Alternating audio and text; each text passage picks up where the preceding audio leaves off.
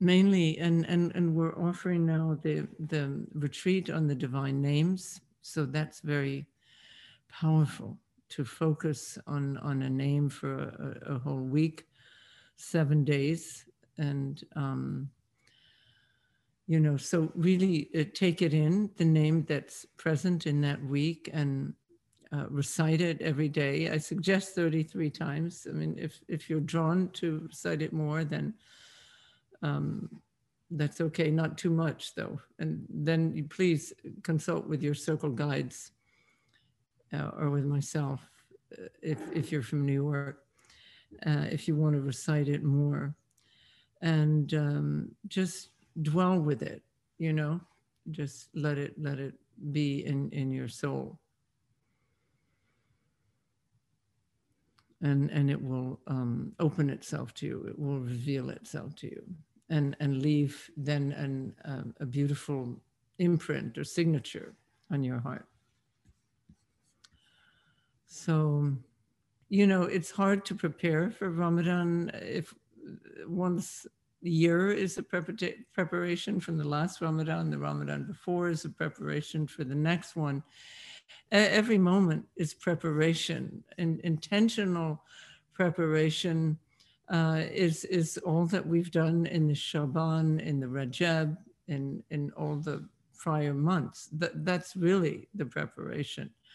Um, I can't think. I, I, used to recommend, you know, re reducing um, certain kinds of foods maybe before the Ramadan, but I, I don't even know. I mean, you could yeah, I'm not sure. I, I, don't want to make any particular recommendations because also right now we need full nourishment. I mean, we intend to fast, of course, but um, we we need the full nourishment of food also to stay strong against this virus. So, but the fasting is is is a great help to for for all of that as both as a shield and as to prepare our bodies, strengthen our bodies. Uh, now, more and more medical, uh, you know, people and, and medical field is recognizing the benefit of, of the fast, of fasting.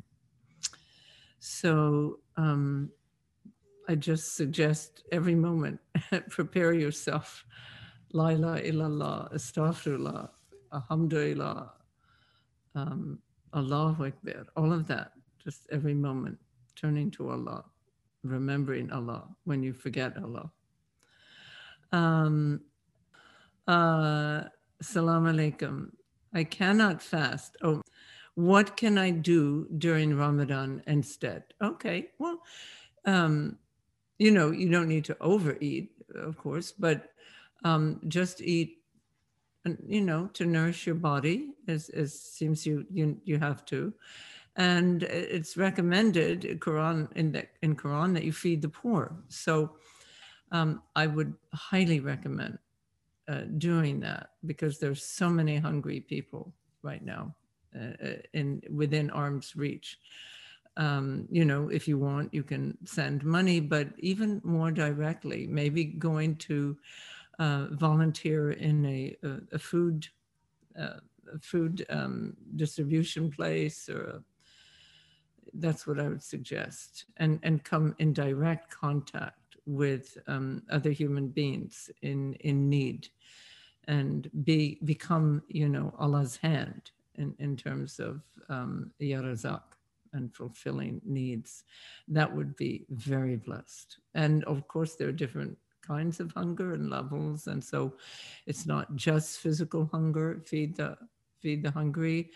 Um, also uh, reach out when if you know people are in need. So anywhere you go to help and um, ease hearts, uh, wipe away the tears, uh, as Effendi, Muzaffer Effendi would say, uh, bring bring in smiles uh, to people. Uh, that's also feeding the hungry. That would be a very beneficial Ramadan. I mean, and dedicate then that work to, um, if you're a dervish of the order, I would say dedicate it to the pirs in the community, but you can just dedicate it to, to Allah or to the Prophet. Alhamdulillah. Um, so when you do eat, you know, Bismillahir Rahmanir Rahim, dedicated to Allah, be, be grateful, feel you are eating, sharing your meal with Allah, and uh, give that gratitude uh, of Allah feeding you. And, uh, and then after the meal, you know, gratitude and, and offer la ilaha illallah after every, every meal you eat. Uh, 33 la ilaha illallahs, and that will really bless bless your eating, bless the food. Alhamdulillah. Um,